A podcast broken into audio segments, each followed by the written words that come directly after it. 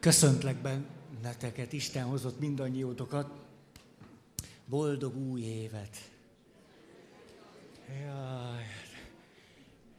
Na, megpróbálok megérkezni hozzátok jó étvágyat. Egyél, egyél, egyél. Hát akinek ennie kell, az egyen. De lehetetlen itt. Kornyadozzatok. Jól van, jól van, meg kell, hogy érkezzek hozzátok, olyan érdekes, eltelik. Há- három hét telt el, ugye? Három hét. Kiestem belőletek. Nem kiszerettem, csak kiestem. Hogy is van ez, mi, hogy csináljuk ezt, mi történik itt? Minden esetre, tudjátok, sémázunk. Sémákkal kapcsolatban beszélgetünk fontos dolgokról. Nem valami sématerápiás továbbképzést vagy kurzust tartunk, mert ugyan kinek vagy miért is. Ám de van nagyon jól használható, sok-sok-sok szakirodalmat, jól összegyűjtő, és abból valami egységes világot teremtő irodalmunk, a séma terápiának az irodalma, és ez nagyon nagy segítségünkre van, hogy rá lássunk dolgokra, rácsodálkozzunk, esetleg érzéseink támadjanak, fölismeréseink és a többi. Fölfedezzünk valamit. Nem, nem magunkat akarjuk bántani, mikor, mikor gondolkodunk. Nem, és a feleségünket se. Férjünket se, gyerekeinket se, szüleinket se. Nem muníciót gyűjtünk itt betárazva hazamegyünk. Jó is, hogy nem jött, mert most mindent elmondok neki. Ez az egész alkalom róla szólt. Szörnyű, szörnyű, nem, nem. Fölfedezünk valami, rácsodálkozunk, valami teret engedünk valami nagyobb életnek. Ugye, hogy valami ilyesmit szeretnénk. Na, mi akkor ez, hogy séma? Közben egy cukor van a számba, és ez nehezíti a beszédet. Elfelejtettem elszopogatni, úgy jöttem be. Na, szétszórt vagyok. Láttátok? Megmenekült. Szóval a sémákkal kapcsolatban sok minden a kisújjunkban van. Ugye ezeket már tudjátok. Nem azért, hogy valami elméletet tudjunk, hanem a tájékozódásban van segítségünkre. Ha mindig mindent nulláról akarunk megérteni, az nagyon lassú folyamat.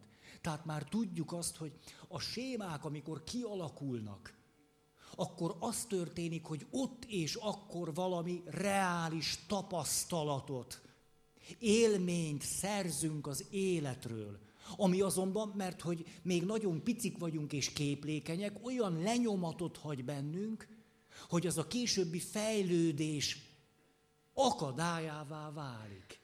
Miközben valahogyan fölfogjuk az életet, magzatként, csecsemőként, kisgyerekként, Nyilván az ahogyan és ott és akkor fölfogtuk, megéltük, megéreztük, átéltük az életet, az nem maga az élet, annak valami szűkös lenyomata, hogy éppen anyukánktól, apukánktól, nagyszüleinktől, valakiktől, a környezettől, a kultúrától, attól a korszaktól, az hozzánk elérkezett. Igen, ám, de hát képlékenyek vagyunk, még éppen a struktúrák is most alakulnak ki. Tehát nem lesz elég mély az alap. Nem lesz elég széles az alap. Ti, di, di, di, di. Most ezt lehetne ragozni.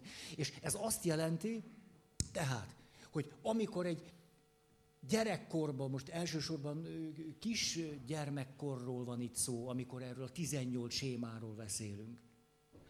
Megvan bennünk az akkori élettapasztalatnak a lenyomata, ez a lenyomat négy összetevővel rendelkezik. Gondolatokkal, érzésekkel, testi, fizikai állapotokkal, amelyek nyilván nagyon konkrétan összefüggnek az érzésekkel és gondolatokkal, és már szelektív emlékekkel. Vagyis a gondolatok, az érzések és a fizikai állapotok nyomán nem tudatosan kiválogatott élményekkel. Az élményeinket nyilván az alapján válogatjuk, nem is tudatosan, hogy azok megfeleljenek annak a szűkös tapasztalatnak, aminek a lenyomata már bennünk van. Vagyis létezik bennünk egy keret, egy struktúra, egy alap, Miután mi arra építettünk, és arra épült föl minden, mi ezt tartjuk már a valóságnak, a realitásnak. Közben az a sérültségünk. De nem különböztetjük meg a kettőt, azt mondjuk, ez az élet, ez vagyok én, ez vagy te, ilyen egy kapcsolat, ilyen a világ, ilyen a másik ember. Tehát sokkal inkább a sérültségeinket látjuk és azonosítjuk a valóságnak. Ugye ezt így fogalmaztuk meg, az élet nem egyenlő az élet tapasztalatainkkal.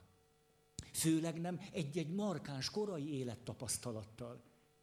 Igen ám, de a markáns vagy nagyon erőteljes, vagy hosszan fönn álló élettapasztalataink lenyomatot, struktúrát hoznak bennünk létre. Ez ugye megvan, ez világos. A cselekmésmód nem része a sémának, hanem valamiféle válaszként értelmezhető arra a tapasztalatra, amit megéltünk, és amit már most alapként, struktúraként, rendszerként hordozunk magunkban.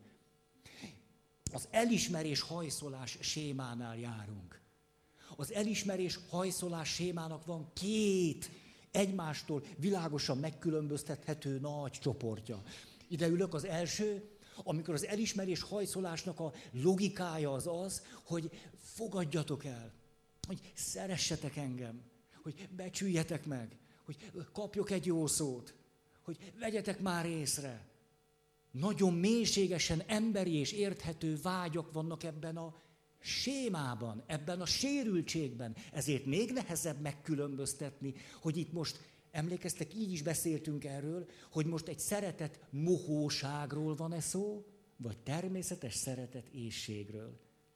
Amikor valaki ebben a sémában van, ő éjségként éli meg a mohóságot. Azt mondja, hogy ennél egyszerűbb, emberibb, természetesebb, normálisabb, hétköznapibb dolgot el se tudok képzelni. Én csak arra vágyom, hogy fogadjatok el, hogy szeressetek. De ahogyan ez a vágy ő benne él, nem szabad egy kicsit se, hanem megtörtént az a sérülés, hogy azt mondja, mert addig én magamat nem tudom szeretni, addig én magamat nem tudom jónak tartani, addig én életképtelen vagyok, addig én nem vagyok értékes, ameddig valaki itt és most nem szeret. De ráadásul nagyon kell, hogy szeressen. Mindig. Reggeltül estig. De még éjszaka is, hogy amikor fölriadok, akkor is szeressen. Elnézést. De tényleg, mikor elkezdtem, arra jutottam, hogy, hogy, hogy a tiszteletemet fejezem ki, hogy itt vagytok. Tényleg, tényleg, és hogy ne legyen egy ilyen hülye érzés, hogy itt ülünk elő, és akkor mindig velünk. Hát is ülök. Na most, tehát úgy van ez, hogy... Látjátok, ilyen a séma, tehát akárhova megyek, mindig, már berögzült nekem, már, már csak így tudok előadást tartani visszaülök a helyemre. Tehát ez az egyik. Ha jól lennék, akkor lenne benne egy természetes igény a szeretetre, hogy fogadjatok el, vegyetek észre, szeressetek, gondoskodjatok róla, mértékeljetek, becsüljetek meg, és ha megkapom, még jobban vagyok, és ha nem, akkor is jól vagyok. Nem esik jól, de jól vagyok. Hm? Ez az egyik része ennek a sémának. Másik része, amikor nem annyira az elismerés, a szeretet, ezek a legalapvetőbb dolgok, de sebzett mohó módon, mint ahogy egy csecsemőnek élet-halál kérdés. Ha egy csecsemőt nem vesznek észre, meghal.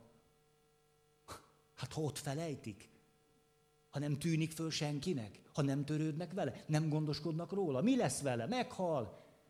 Na de ebben a sebzettségben én ezt az élményvilágot hordozom, azzal a félelemmel, rettegéssel, tehát az élethez mindenképpen szükségem van arra, hogy te szeres. Mindenképpen. Napi 24 óra, de inkább több. Ezt sose lehet tudni. Az idő, hú, hú, hát a fizikusok most már érdekes dolgokat mondanak. Másik világ, nem annyira ezek az alapvető dolgok jelennek meg, hanem siker, elismerés, de már most nem annyira az emberségem elismerése és elfogadása, hanem lájk, özön, dicsőítés, nem tudom micsoda, hírnév, népszerűség, siker, siker, akármi. De minden mögött mi is van? Ez a ez az, ami szívbe markoló. Hogy kimondva, kimondatlanul úgy élek, hogy tulajdonképpen továbbra is én nem vagyok értékes, nem vagyok jó és szerethető és megbecsülhető, egyáltalán nem élem így meg magam, nem is vagyok jól. Ha azonban én nyerném meg az olimpiát, hát akkor valószínű, hogy az által majd igen.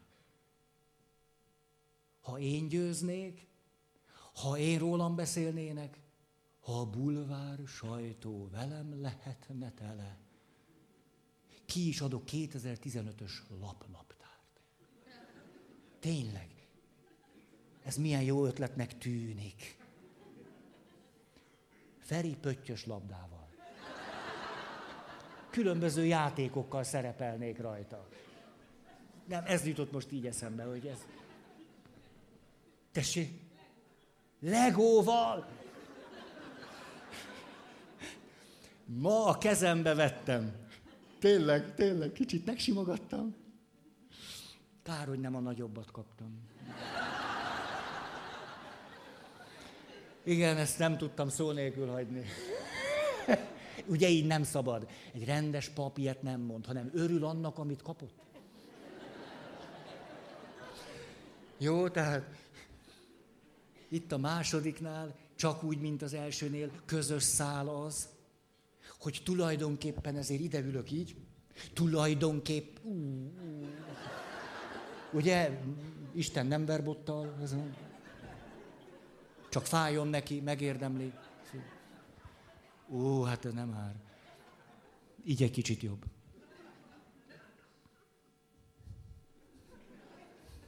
Elmegy sok habbal. Mindkettőben közös vonás az, hogy itt és most pocsékul vagyok tulajdonképpen, nem vagyok jól, és egy föltételes módban élem az életem. Ha szeretnél, jól lennék. Ha elfogadnál, jól lennék. Ha megbecsülnél, jól lennék. Ha gondoskodnál rólam, jól lennék. És tényleg, amikor van valami siker, vagy gondoskodás, vagy törődés, vagy ilyesmi, egy kicsit jól is vagyok. Egy egész kicsit. Ez megerősít engem abban, hogy na, na, tényleg erre van szükségem, csak valahogy nem adsz eleget. Vagy kéne még, még egy kicsi belőle. Tulajdonképpen csak ezen múlik, hogy nem szeretsz eléggé. Ha eléggé szeretnél, akkor tulajdonképpen jól lennék. És akkor elindul egy veszőfutás. És közben nem látok rá magamra, mert valóságnak tartom azt, amit így neveztünk meg, hogy a sémám. Gondolatok, érzések és a többik. Ah, na most nézzük csak ennél, most neki öltözködöm. Mindenhova rakok egy ruhadarabot, ez szép. Nem tudom, mi lesz.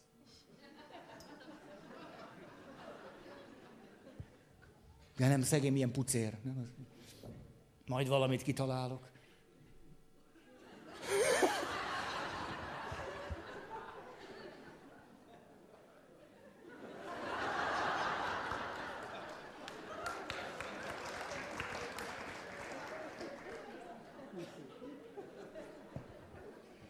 Jó, hát látszik, hogy az élet színes. Nem vagyunk egyformák. De olyan... Elmentem ebédelni, jó szöveget hallottam. Álltam a sorba, és nem tudom, az ingel elkezdem ezt a veszőfut, ez is egy veszőfut. Ez az ingfutás, vagy még gatya, gatya húzódás. Hogy állok a sorba, mögöttem egy ifjú hölgy önkiszolgált, ta magát, és a, hát nem, nem, tehát nem őt szolgálták ki ön, hanem ön magát szolgálta ki.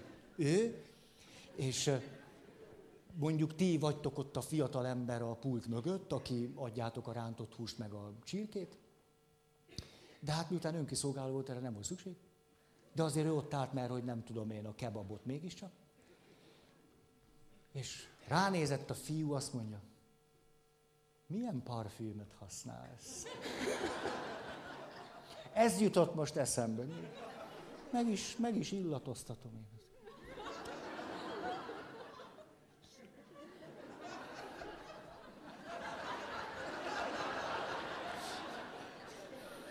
Ne cseréljünk, inkább ideülök, próbálom eltakarni előttetek a szagot. Most vettem elő a naftalimból. Komolyan, ma, ma, ma. Nagymamám élménye ez. Már a naftalin. Mindig volt naftalin. Ti használjátok még a naftalint? Már nem. Nem. Nem. Ma már nem használjuk a naftalint. Olyan egyöntetűek vagytok ebben, hogy de te igen. Le, levendula.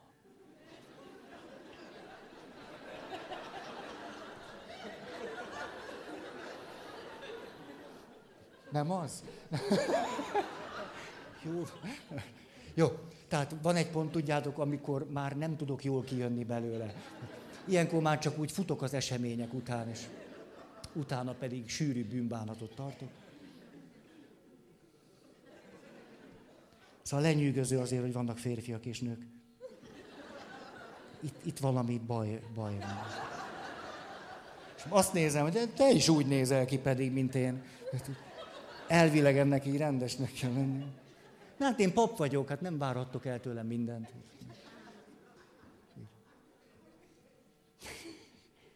Nem nyújtottam ki, arra ügyeltem.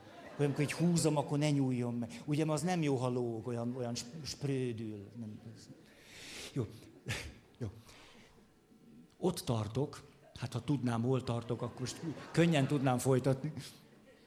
Ez egész, ez, ez, ez meg, megbolondított engem. Tehát ott a parfüm, az is egy ruhadarab. Szóval azt akartam megmutatni, úgy, hogy van egy közös pont mind a kettőben, de hogyha most egy kisé másképpen nézzük, akkor azt mondhatjuk, hogy miért vagyok rosszul, amikor ebben az elismerés hajszolás sémában, ami nagyon közkeletű ma, egy igazi kultúrkedvencünk, amikor ebben vagyunk, ma valahogy semmi se áll jól. Rendezett. Minden még olyan, olyan szilveszter utáni. Akkor az történik, hogy tulajdonképpen miután a séma határoz meg, ezért folyton folyvást végül is a múltban vagyok. A múlt által meghatározott valóságban élek.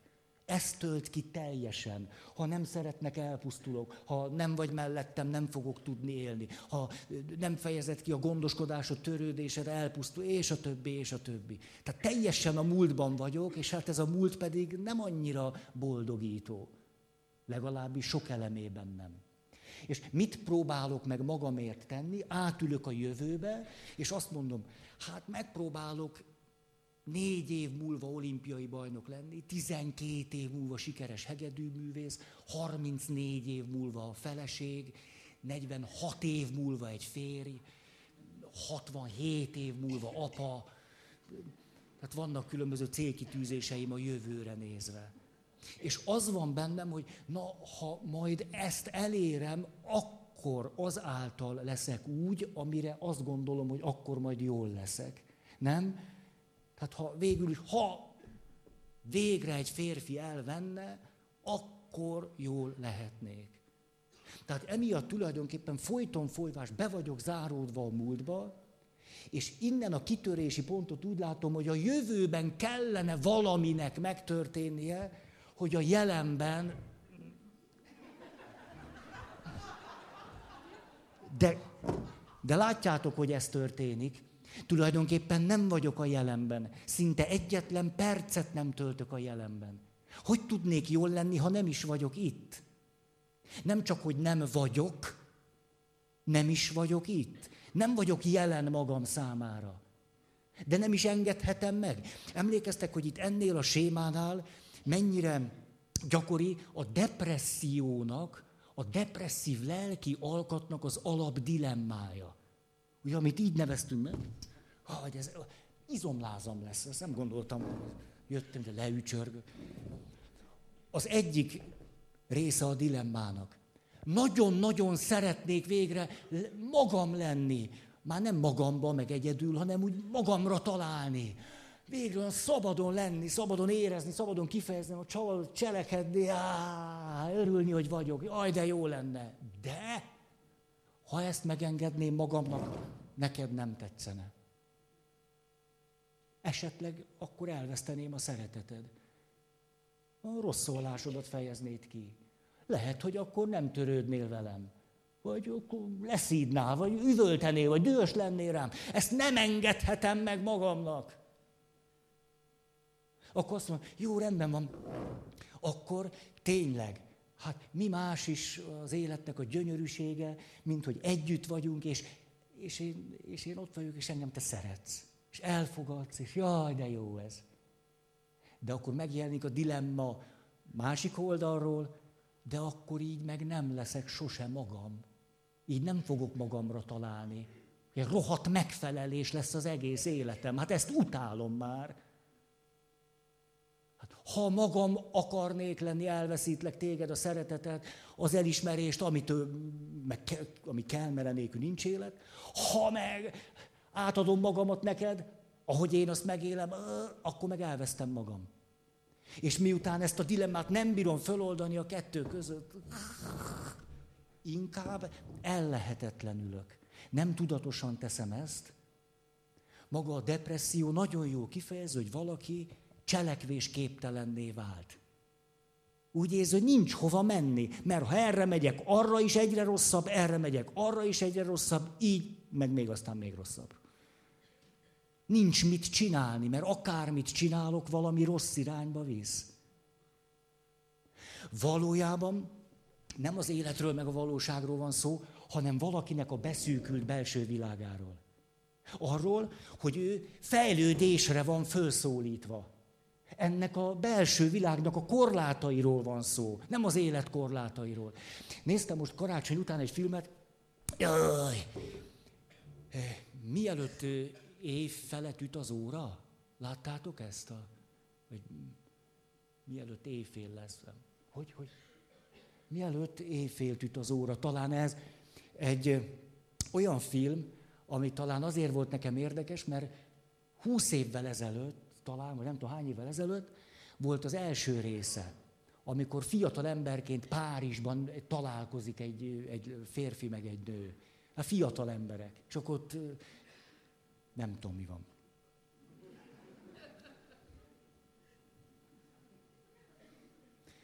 És akkor van egy második rész tíz év múlva. És a harmadik rész most húsz év múlva. És nagyon-nagyon érdekes volt már most a, a férfinek volt egy első házassága, abból van egy tíz éves formagyerek. Nekik van már közös két kislányuk, ikerlányuk, ilyen szőkék, édesek. Tényleg, hát de nem róluk szól a film. Hanem a férfiről és a nőről érdemes megnéznetek, mert nagyon jó lehet látni, hogy hogyan lehetetlenül el ebben a dinamikában egy kapcsolat. A nő nagyon jól megtestesíti ennek az ellehetetlenültségét. A férfi fölveti a nőnek, hogy ő tulajdonképpen nagyon szívesen az Egyesült Államokba költözne, mert hiszen a fia ott van, és ő nagy hiányzik a fiának, és őnek is nagyon hiányzik a fia, és egyébként bűntudata van. És talán most még valamit adhatna a fiának. A nőnél azonban ez kiváltja a neurotikus allergiát. És kiabálva mondja, hogy most kezdted el tönkretenni a kapcsolatunkat, most! Ez a film első öt percében van. Most is emlékezzél vissza, hogy ezzel kezdted el tönkretenni a kapcsolatunkat. Nem is értjük, hogy mi ez a hevesség, ez az indulat. Miért tenni ezzel tönkre a kapcsolatot? Azért, mert a nőnek ott van ez a, ez a depresszív dilemmája. És akkor nézhetjük egy órán keresztül azt, hogy hogyan vergődik a nő a saját belső világában. És ez a vergődés hogyan jelenik meg a kapcsolat tában.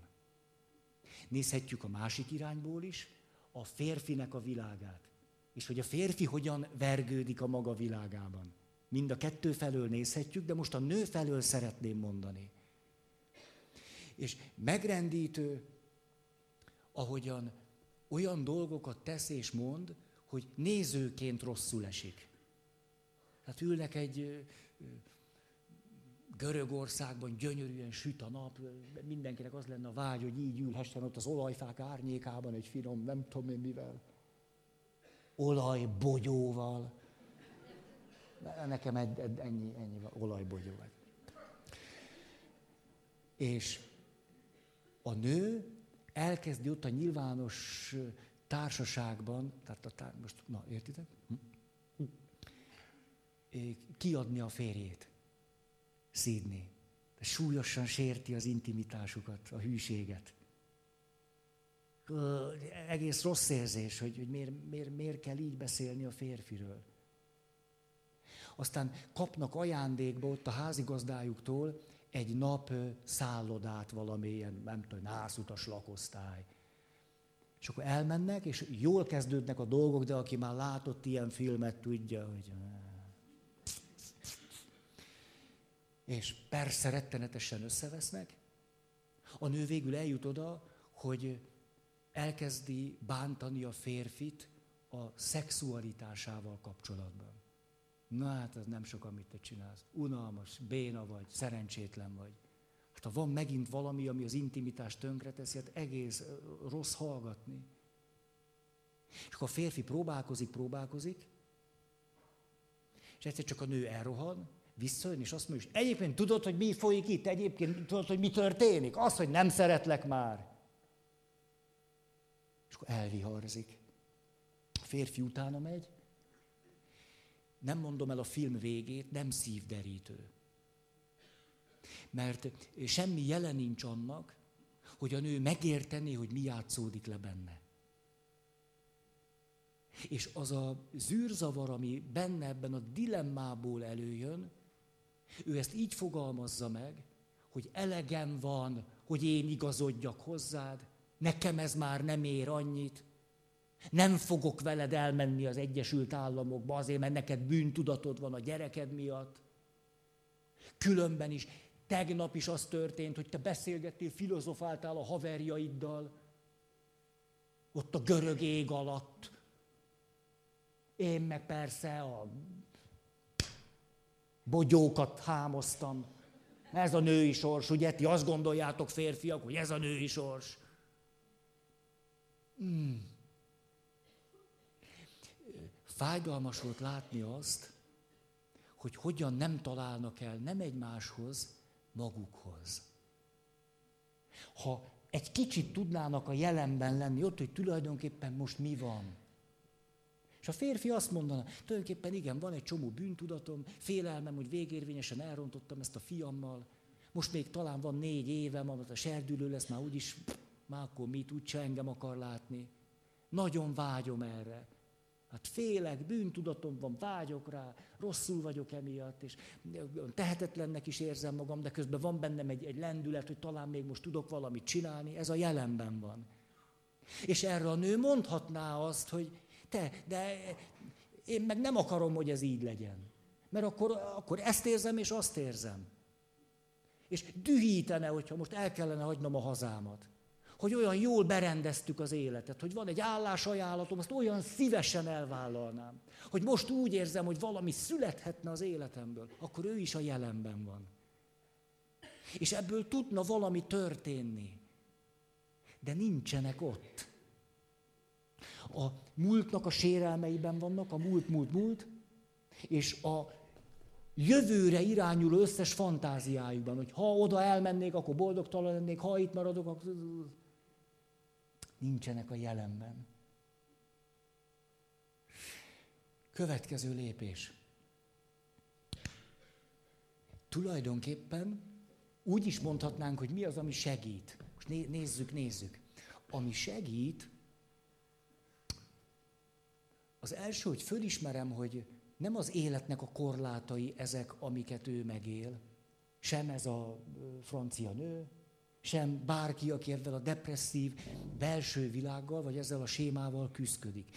De az életnek ott nincsenek határai, ahol én azt megélem. De köszöni szépen az élet, ott nem húzott határt. Én élek ott meg valami határt. És ez nagyon-nagyon nagy különbség.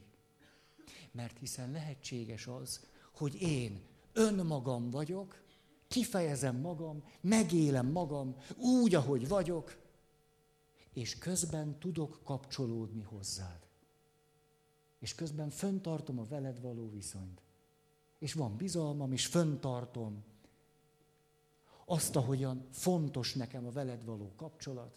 És hogyha te reagálsz valamit arra, amit én kifejezek, vagy mondok, ez nekem fontos lesz, mert hiszen tudok a jelenben lenni, erre majd én is reagálok valamit. De nem a múlt vagy a séma által meghatározott módon, hanem el fogom tudni mondani, hogy mi van, ezért képesek leszünk együttműködni. Minden további nélkül lehetek magam. Ez nem szakít el engem tőled.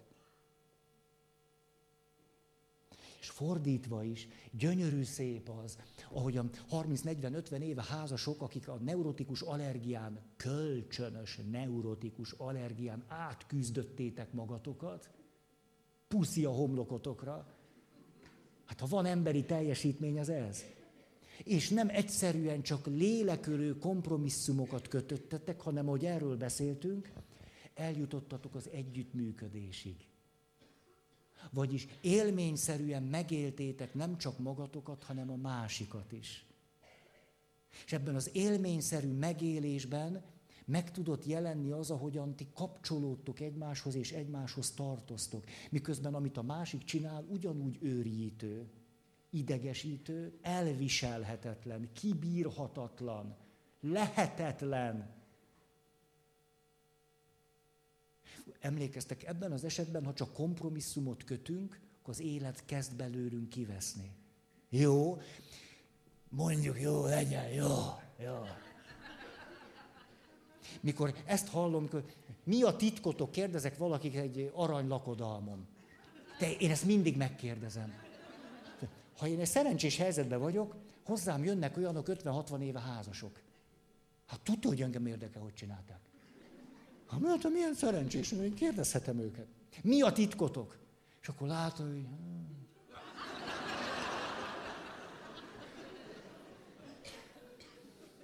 Ugye kimondom, hogy titok, a kettő rosszul lesznek, tehát egy egész más univerzumban vagyunk, mert én nem úgy mondom. Gondoljátok, hogy aranylakodalmon beszélek a hűségről.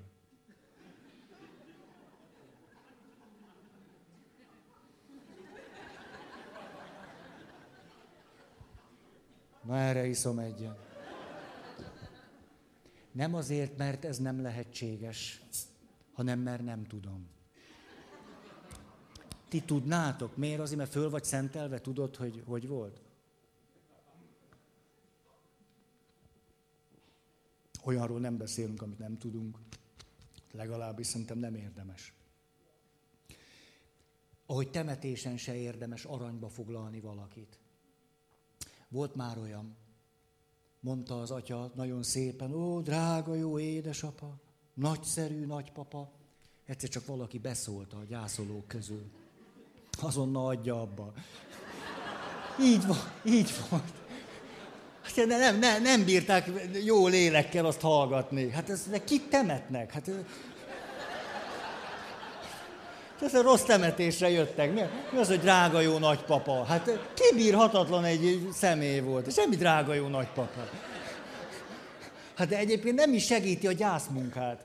Most ott áll, és eltemetjük a drága jó nagypapát. Hát azt már eltemettük, már régóta, az 50 éve eltemettük. Ezt a nagypapát temetnénk el.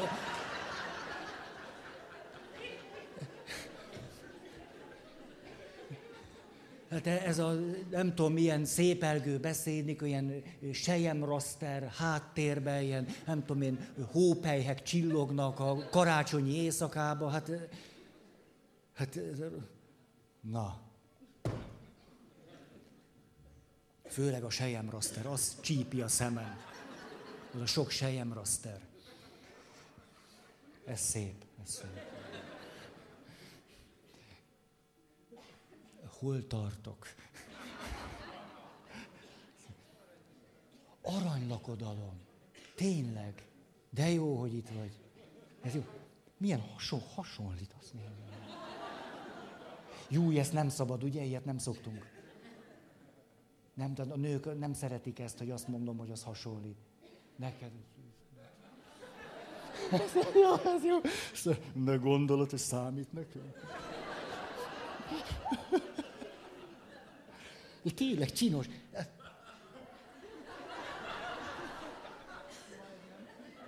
Azért... Szóval ez, ez. Ez egy ilyen évkezdő szín. Nagyon. Hú, ez, ez, valamit tudtok. Én, én, én még egyszer születnék, lehet, hogy nő akarnék lenni.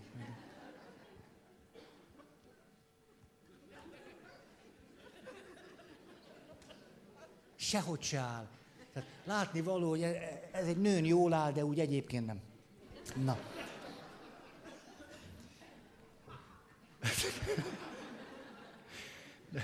De, most így magamhoz mérném, ez annyira mókás. De... És még a gomb is színbe van bugyolálva.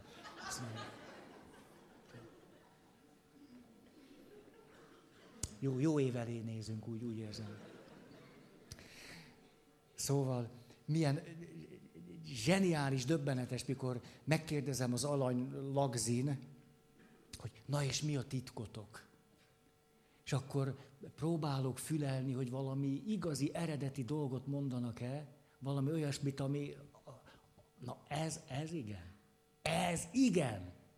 Vagy pedig hát nagy szomorúan, hogy hát, hogyha szoktuk mondani, hogy kompromisszum nélkül nem megy. Na ilyenkor megy ki belőlem az élet. Mert itt az az izgalmas, nem az az izgalmas, hogy együtt maradtak 50 évig. Kompromisszumokat kötöttek, és végül már nem is lehet látni, hogy ez, ez mi volt. Nagyon értékes dolog. Nagyon. Csak valami hiányérzetem támad. És van, aki nem a kompromisszumot köti meg, hanem mélyebbre fúr. Valahogyan a legnehezebb helyzetben is megpróbálja megérezni, megsejteni a másikat. Legalábbis elismerni és elfogadni, hogy hogyan fontos neki az a dolog, ami engem őrületbe kerget. Hogy hogyan értékes valahogyan az, ami egyébként a búbánatba kívánom. És akkor az együttműködés után lehet kompromisszumot kötni. És akkor megélhetem azt, hogy miközben ténylegesen a szó szoros értelmében egyik dolog a másik után nem lesz az életemben. Lehetne, ha te nem lennél, lehetne, lehetne, mert így lehetne, de hogy itt vagy, így már nem lehet. Lehetni lehet, de úgy döntöttem, hogy nem lesz. És ez se lesz, és az se lesz. És közben jól vagyok. És nem érzem azt, hogy ne lennék saját magam. Hogy ne bontakoztathattam volna ki saját magam. Mert az együttműködés révén nem meghasonlottam magammal, hanem valahogy nagyon ősi, eredeti módon rátaláltam magamra. Arra magamra, aki veled él. Egy nagyon értékes valaki. Ez, ez, a, ez a gyönyörű szép. Tehát a depresszív dilemma valójában nem a realitás, egy szubjektív valóság. Valakinek a belső világának a szubjektív realitása. Ő így éli meg, és nagyon is értjük, hogy miért éli meg így. Bele is döglik, tehát nem mondhatjuk, hogy nincs, mert éppen ettől szenved. És a gyógyszeripar pedig örül. De az a dilemma, amiben ő van, az a beszűkültség világából fakad. Jaj, köhögjetek. Akkor lépésekről szeretnék beszélni. Mit lehetne akkor tenni? Itt vagyok, be vagyok szorítva.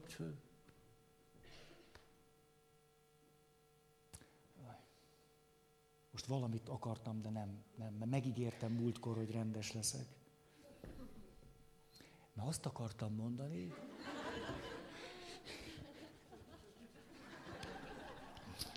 ez benne a jó, nehogy félreértsétek rögtön, elég, ha később értitek félre, hogy megtanulunk rossznak lenni. Na milyen?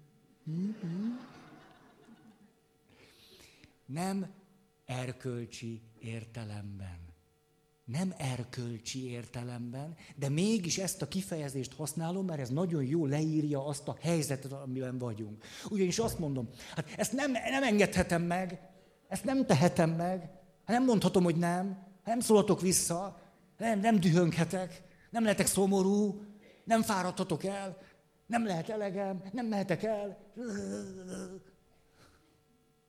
Miért nem? Hát mert az, az rossz. Rossz. Nem kiabálhatok, mert az rossz. Nem mehetek, az rossz, ez minden rossz. És de nagy dolog, azt mondom, megengedem magamnak, hogy rossz legyek. Nézzük meg, hogy mi történik. Ha-ha. Ugye a múlt azt mondja, nem lehetek rossz. A jövő azt mondja, de így van, hogy nem lehetsz rossz. Nagyon jónak kell lenned, különben nem szeretnek. És akkor itt vagyok a jelenben, és kipróbálom, milyen az, ha rossz vagyok. Nem erkölcsi értelemben. Hanem valami olyasmit engedek meg, amit itt megtanultam, hogy azt nem szabad, mert veszélyes. Nem szabad, mert majd még nem szeretsz, tehát akkor az rossz. Ez lehet, hogy nagyon furcsán hangzik, de tulajdonképpen így is láthatjuk, megengedek magamnak valamit, ami a séma világomból így merül föl számomra, hogy rossz. És retteghetek, hogy így majd rosszá válok, vagy te majd rossznak tartasz, és mégis valamit kipróbálok ebből. Ha?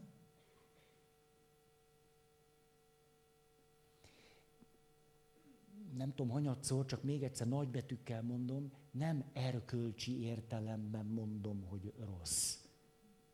Hanem ahogy fölfogom az életet, és az van bennem, hogy jaj, ez nem lehet. Beszélgettem egy kedves ismerősömmel. Azt mondja, tudod, Feri, itt vagyok 50 évesen. Édesapám tisztviselő volt, édesanyám közalkalmazott volt.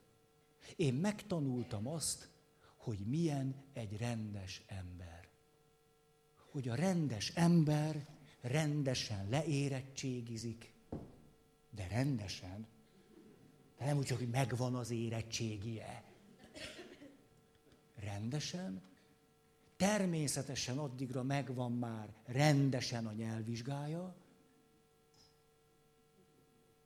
Azután rendesen fölvételizik, és rendesen föl is veszik. És mert elég rendes, ezért az állam is ad neki pénzt, mert hát elég rendes. És a szülei nagyon meg is dicsérik, hogy milyen jók vagytok ti, fiam, lányom, nem nekünk kell beletolni a lóvét. Ugye? És ez nagyon büszkeséggel tölt el, és ezért rendesen meg is van a diploma. Hanem meg is van találok egy rendes munkahelyet, ahol rendesen dolgozom. Majd rendesen tovább képzem magam. Emiatt még rendesebben, rendesebb, rendes leszek. És akkor mondja, és itt vagyok 50 éves, mindent rendesen csináltam, és Mi, mi, mi, mi, mi lett ebből? És most 50 évesen, hogy az élet közepe körül mi történik? Szembesülünk az árnyékunkkal, a meg nem élt részeinkkel, amire azt mondtuk, hogy rossz. Most én rendesen éltem le az életem, és az volt bennem, hogy a jövő széke, hogy ebből majd az fog kijönni, hogy egy rendes ember nyilván rendesen boldog is. Nem? Rendesen majd jól van rendesen majd az élet neki bontja a pesgőt szilveszterkor. Ha? Puk! És akkor... És ott ül ez a kedves ismerősöm 50 évesen, és azt mondja, hogy hát most látom, hogy voltak, akik egyáltalán nem akartak rendesek lenni. Azt látom, hogy akik nem akartak olyan rendesek lenni, mint én, Na hát ott, ott valahogy több minden történt. Ő meg jobban van. Őt sokkal jobban szeretik, mint engem. Ő neki van kedve dolgozni. Olyasmit csinál, amit elismernek. De hogy lehet ez, mikor én mindent rendesen csináltam? Híha. Ez megint olyan, amin érdemes venni néhány levegőt, és azt mondja, hú, na, aki ezt megéli, az minden megbecsülésünk, tiszteletünk, mert ő akkor most a jelenben van. Most megéli azt, hogy hűha, hűha. Már nem hűíti magát azzal, hogy lehet, hogy kicsit még rendesebb lennék akkor. De azt sem mondja, hogy igen, a szüleim elrontották az életem. Ők a hibásak. Ugye eltávolítok mindent attól, ami itt és most én vagyok. Ugye ők a felelősek. Hely, ilyen értelemben mondom, hogy megtanulhatunk rosszak lenni. Hmm. Legalább egy kis kedvetek van hozzá. Na jó.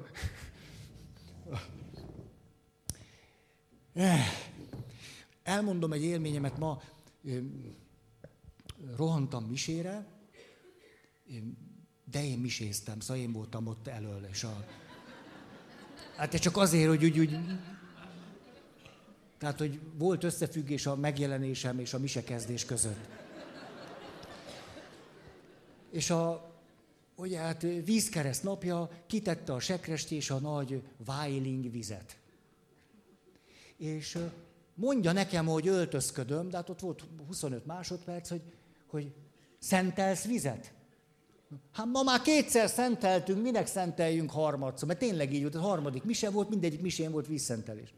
Ha minek szenteljünk harmadszor, már kétszer megszenteltük.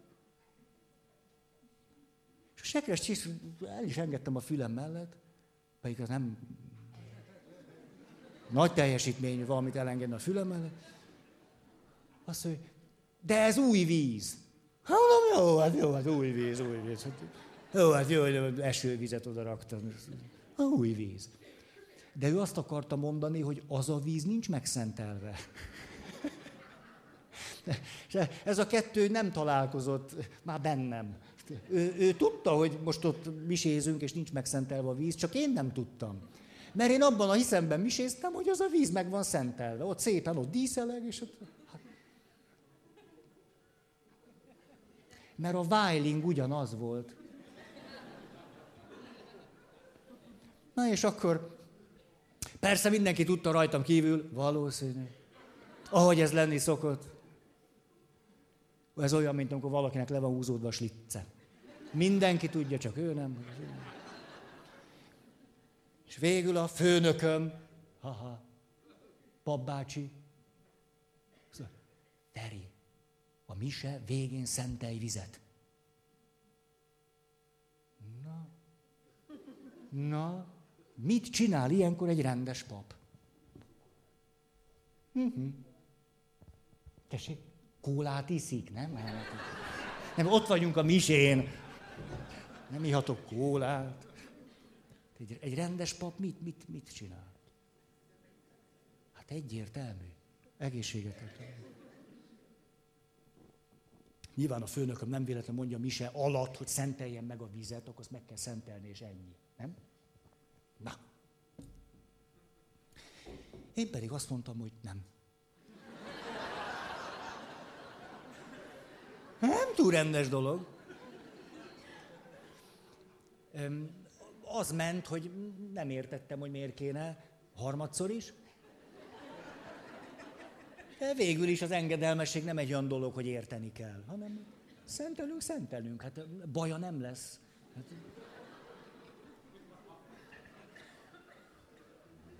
És ahogy mondta, hogy hát nem, nem szentelem meg, most a mise végén meg már pláne nem. Ha mert még a mise elején, ha értettem volna, akkor még lett volna. Most a mise végén, hogy ja, és ezt nem szenteltem meg. Ugye egy óráig néztem, és akkor úgy, jaj, ez a víz, meg is Ja, volt benne egy kis ilyen narcisztikus fölütés. Ha, biztos, hogy hülyének fognak tartani. Nem szentelem meg a vizet. Ott Hát nem volt ráírva, hogy szenteletlen. Ezt kellene bevezetni. Nem? Ilyen lézerrel ki, szenteletlen. És ha megszentelem, akkor szentelt. Mi a papokat nehéz helyzetbe hozni? Volt, mikor ki vagyok állítva. És ahogy mondom a főnökömnek, tehát én ezt már nem szentelem meg.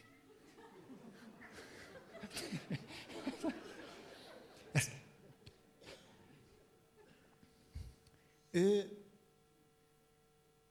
spontán, kreatív módon a következőt mondta.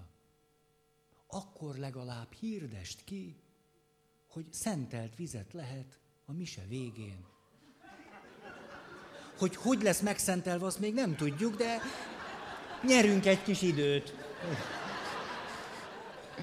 Még valahogy megszentelődhet addig. És én ezután se értettem, hogy ezt most miért, miért kell ezt most hirdetni. Itt azért mégiscsak az együttműködésre hajló emberi, kidolgozott, erényes természetem. Mégiscsak. Kiirdettem, és hogy jöttem befelé a sekrestébe, akkor jöttem rá, hogy nincs megszentelve.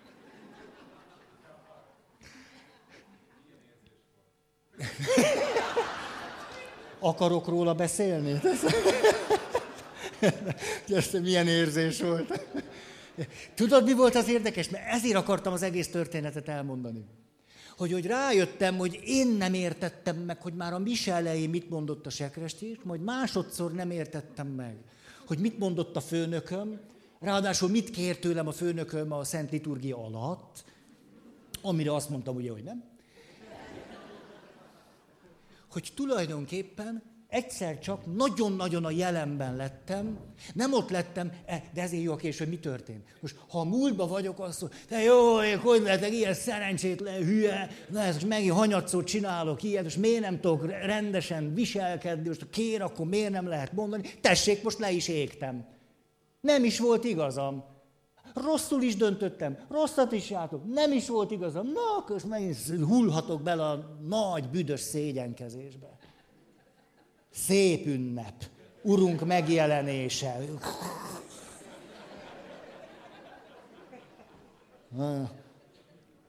Ez a, bele lehet, beleveszhettem volna a múltba, de nem. Jövő. Most akkor januári fogadalmam, soha többet ilyet nem.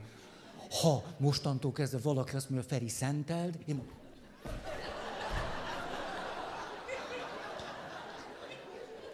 ott, amit, amit érek.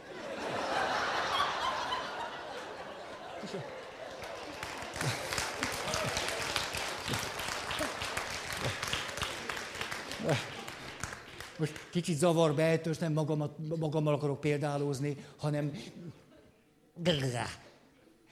De hogy ahogyan fölfogtam, hogy mi történt, egyszer csak nagyon a jelenbe kerültem, és a következőt éltem meg tényleg, hogy tulajdonképpen a főnökön milyen rugalmas. Hogy ő ezt milyen jól oldotta meg.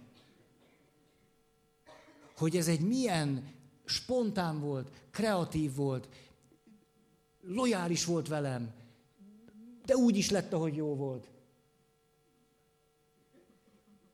Na, ilyen főnököm van, látjátok.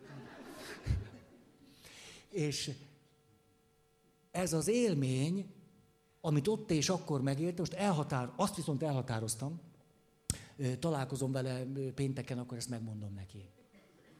Megmondom neki, hogy nekem ez milyen jól esett, hogy ő ezt így oldotta meg. Hogy ezt nagyon köszönöm neki. Miért nem mondanám meg? Miért kiabálok, nem tudom? Azért hoztam ezt ide, mert végül is úgy döntöttem, hogy ne, ne, nem leszek rendes. Mert azt mondtam, hogy nem. És az, hogy azt mondtam, hogy nem leszek rendes, lehetőséget adott valami nagyon eredeti tapasztalásra. Ráadásul nem csak én magamban éltem meg valamit, hanem ott a kapcsolati helyzetbe kerültem. És a főnököm úgy reagált erre, ami számomra például most nem is csak, hogy sokat jelent, hanem nagyon maradandó. Döntően hozzájárul ahhoz, ahogy ő, őt látom.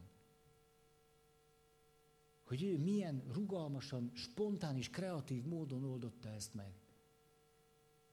Jól esik ezt, ezt megélni, hogy ő ezt milyen jól csinálta. És hogyha én rendes vagyok, beszól, igen, mindig rendesnek, vagy pedig nincsenek ős eredeti tapasztalások. Talán értitek ezt, hogy mondom. Most ne, nem arról van szó, hogy mindig, amikor valamit rendesen csinálunk, akkor bezártuk magunkat egy kockába. Nem ezt mondom. Hey!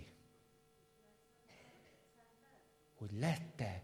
Olyan érdekes ez, azt, tap, most né, azt tapasztalom, hogy a nők mindig rákérdeznek, hogy végül mi lett. Ezt, a, a férfiak nem, de van itt egy ilyen csúnya hipotézisem, mert a férfiak azt mondják, vagy eleve nem is figyelnek, tehát ő, hagyj És ha valami értelmeset mond, majd odafigyelek. Vagy pedig a másik gonosz hipotézisem, azt mondja, persze, hogy megszentelte.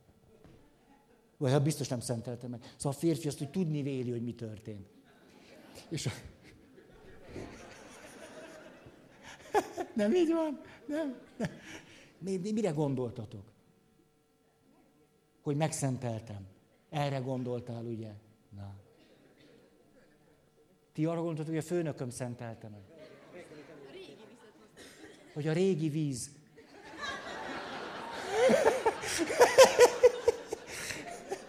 Hát ez jó.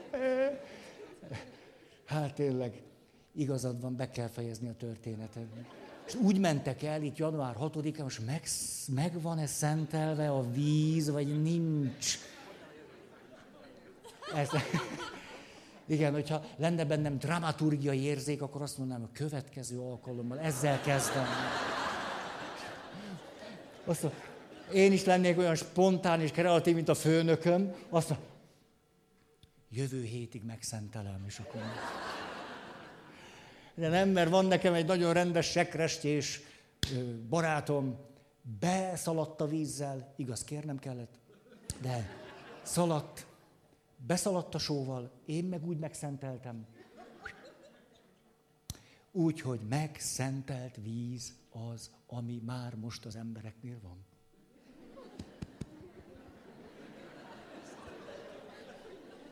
Ilyen egy rendes pap. Szóval ez akart az egyik megközelítés lenni, hogy a szónak nem morális értelmében ki szabad próbálni, hogy milyen az, amikor rossz vagy, és nem vagy rendes. De akkor érdemes kipróbálni, ha van annyi csipetnyi szabadságunk, god, gom, hogy ami ezután történik, azt nem viszed bele a múltnak a szorításába. Na, megint kiderült, hogy ilyet nem lehet csinálni. Na, megint jó pofára estem. Na, végül most nem estem pofára, de hát ez csak véletlen volt. Jó, legközelebb, biztos megjegyeztem, majd kapok a pofámra, most nem. És nem mész bele a jövő, hogy majd akkor így, meg úgy, majd akkor azt biztosítom, hanem annyi szabadság, hogy jó, és most mi történt? És mit érzek? A másik mit mondott? Mi volt abban? Hogy ment tovább? Hogy reagáltam? Mit éreztem utána? Á. Tehát nem csak úgy. Ez az egyik irány. Megengedem magamnak a rosszaságot. Nem erkölcsi értelemben. Nem. Másik irány, hogy megélem ezt, hogy jó, meg rossz, mi jó, meg mi rossz, hogy jó, és hogy rendes, és hogy rendetlen, és a többi, hogy megint csak teret engedek valami tapasztalatnak, és akkor a, azt hiszem fölítom 9 vagy 10 szempontot, és ezt most elkezdem mondani. De nem túl érdekes, csak... Első. Amíg a séma világában vagyok, félelem és bezártság van, nincs az élet, nem áramlik egy kicsit se, beszorultan azt mondom, muszáj jónak lenni. Vagy ha nem azt mondom, hogy muszáj jónak lenni, akkor muszáj már most önmagammá válni, muszáj. Most már annyira itt az idő, hogy magammá váljak, hogy ez elviselhetetlen. Nagyon itt az idő. 50 éves nő vagyok, most már magammá kell válni. Hogy kell csinálni? De valaki mondja meg, hogy kell csinálni, mert most már magammá válok. És akkor a, a magamhoz érzek kevesebb affinitást, ezért válok. Válok, válok, akkor válok, és akkor... Na, ez egy intermezzo volt. Hát az első eredeti tapasztalatom az lehet itt a kettő között, nem a múlt meg, hanem jelenben vagyok, hogy mindaz, amit eddig rossznak éltem meg, hogy abban van valami jó. Most, hogyha nem a félelmeimet nézem, meg a séma által meghatározott gondolatokat, érzéseket és a többit, hanem most itt, itt és mostban vagyok. Beszélgettem valakivel. Azt mondja, hogy rettenetes, hogy amikor közel kerülök valakihez, akkor mindig elfog a függőségre való késztetés, hogy nagyon közel hogy birtokolni, hogy lefogni, sehova sem mehet, csak az enyém legyen, és a többi. Azt ez az egyik rettenetes dolog. És akkor azt találom néha ki, hogy hát ez, ez nekem se jó, akkor egyedül élek egy-két évig. Hát de ez is szörnyű. De akkor meg egyedül vagyok, miközben annyira fontos lenne nekem, hogy valakivel legyek. Pont, pont akinek ennyire fontos, hát persze, hogy rossz, hogy egyedül vagyok.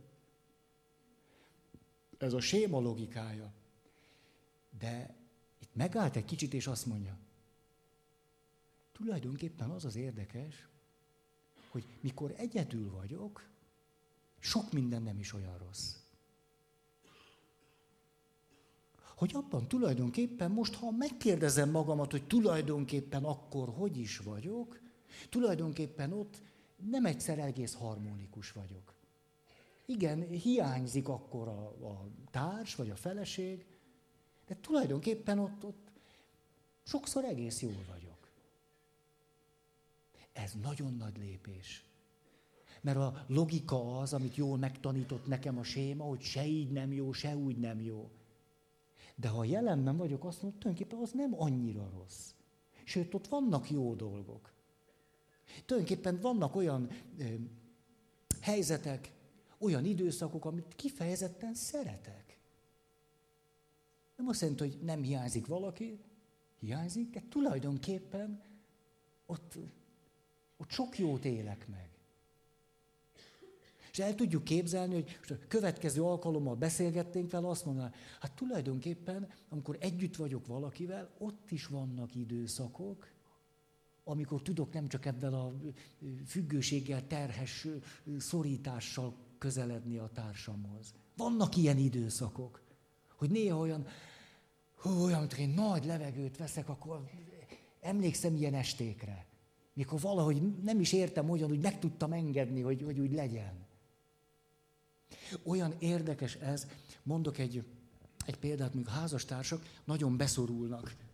Ugye akár a kölcsönös neurotikus allergia, tudjátok mi, most a, a gyakorlatról nem sokat beszéltünk, az elméletről volt szó. De most, hogyha a gyakorlat, hogy hogyan mi segíthet abban, hogy itt az együttműködés ki tudjon alakulni. Ugye megvan a rendszer, tudjátok, hogy van, hogy van a két felnőtt, és van a két gyerek, de ezt nem akarom hosszan, főleg, hogy izé, Pizsi fölötték. Itt vannak a felnőttek, ott a gyerekek, akkor gyerekek előtérbe kerülnek, akkor erezdel a hajam van, őrület van, halál van. Na most, amikor előjön itt a gyerek, aki kiabál, de az neki egy előrelépés, mert otthon nem volt szabad kiabálni. A gyereknek kus volt a neve.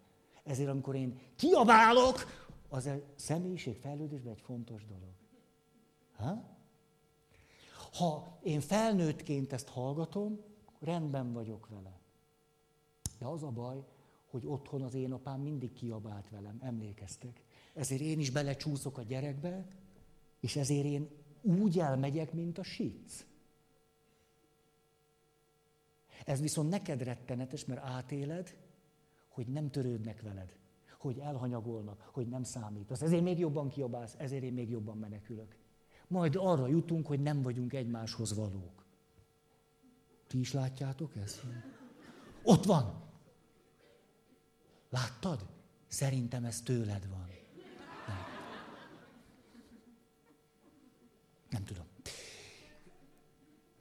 Szóval, amikor ez itt kialakul, egy nagyon egyszerű technikát használhatunk.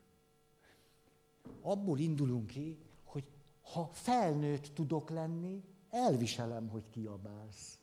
Meg tudom érteni felnőttként. Rálátok a helyzetre. Nem nyomaszt engem. Tudom, hogy ez a te nyomorúságodról szól, nem rólam. Ha mondhatnád rendesen is, én azt is értem, nem vagyok süket. Tehát ha kiabálsz, akkor azért kiabálsz, mert te vagy úgy. Ha itt felnőtt vagyok, azt mondom, jó, hát elment, és akkor úgyis visszajön. Hát együtt élünk, szeret engem, hát érzékeny, elment, védi magát. Hát, gyerekként azonban nem ezt gondolom. Ezért például, akkor elkezdek beszélni, akkor másik azt mondja, most én úgy hallgatlak meg téged, mintha egy barátod lennék. Úgy hallgatlak meg téged, mint egyszerűen csak egy ismerősöd, aki nincs benne ebbe a bonyolult, lehetetlen rendszerbe. Eljöttél hozzám, és elmondod, hogy mi van veled. És én egyszerűen csak meghallgatlak. Az az érdekes, hogy emberek, akik neurotikus allergiától sújtva agyon gyilkolják egymást, ezt az egyszerű instrukciót adjuk.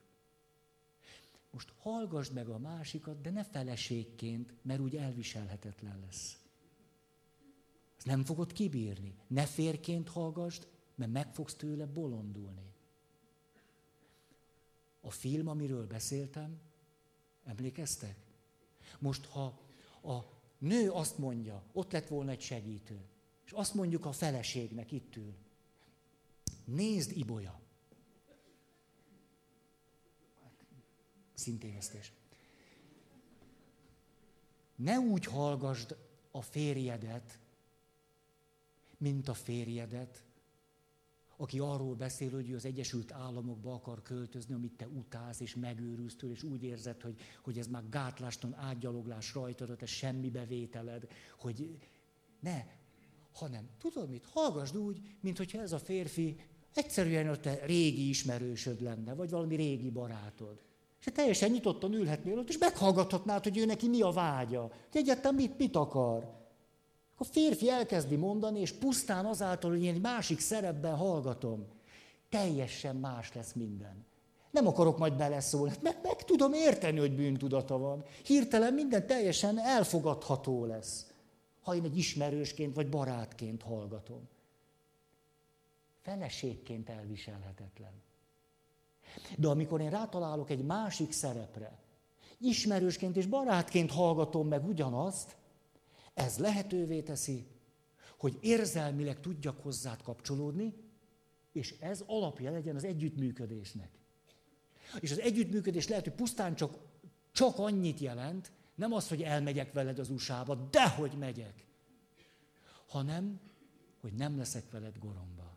Nem minősítlek, nem adlak ki a társaság előtt, nem mondom, hogy rossz vagy az ágyban, nem ordítok veled, nem hagylak ott, és nem mondom, hogy nem szeretlek már.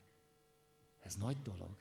Továbbra is rosszul vagyok, nem fogok kimenni az USA-ba, rengeteg dolog nem lesz úgy, hogy akarod, de tudok kapcsolódni hozzád, és kapcsolatban maradni veled. Milyen egyszerű. Hi. Én megállítottam a filmet, és megállítottam, na, Piers, az kellene, hogy... De nem, nem hallotta meg. Ez hiába. Bevonódtam. Kényszeres segítő.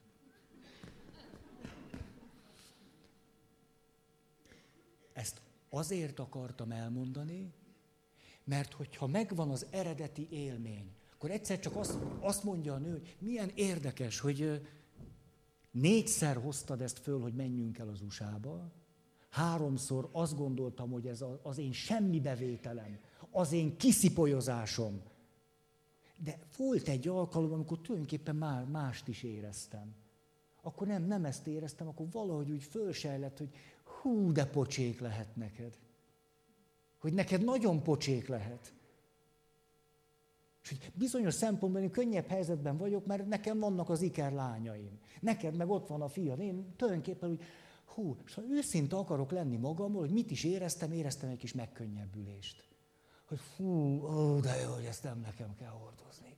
Fú, ó, ezt nem cserélnék vele. Tulajdonképpen ezt éreztem, és ezt gondoltam.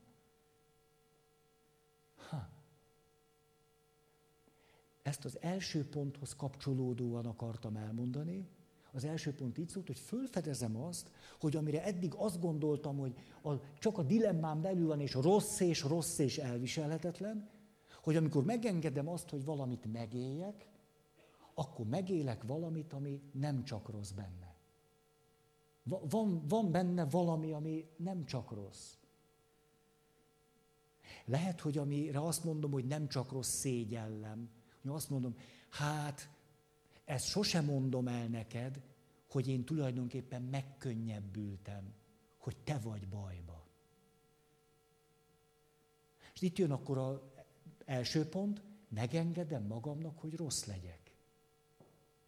Megengedem magamnak azt, hogy azt érezzem, hogy megkönnyebbültem, hogy ez a nehéz helyzet nem az enyém, hanem a tiéd. Most ezt nem hazudom el, mert tényleg így volt. És ez a megkönnyebbülés, ha ezt megengedem magamnak, hogy ez a rosszaság az enyém legyen, tulajdonképpen segít a te megértésedben, hogy érzelmileg kapcsolatban tudjak veled lenni. És hogy elfogadjam a megélés után, hogy ebben a rosszban én megéltem valami jót. Nem a károdra, hanem egyszerűen csak az érzelmeimben, a megélésemben. Júj, idő. Ezt a vonalat szeretném folytatni. Hogyan tudunk ki jönni ebből a zárt, megoldhatatlannak tűnő dilemmából, ami a fejünkben, a zsigereinkben, a gondolatainkban, az érzéseinkben van ugyan, de aminél többek vagyunk. Ja, akkor szervusztok, én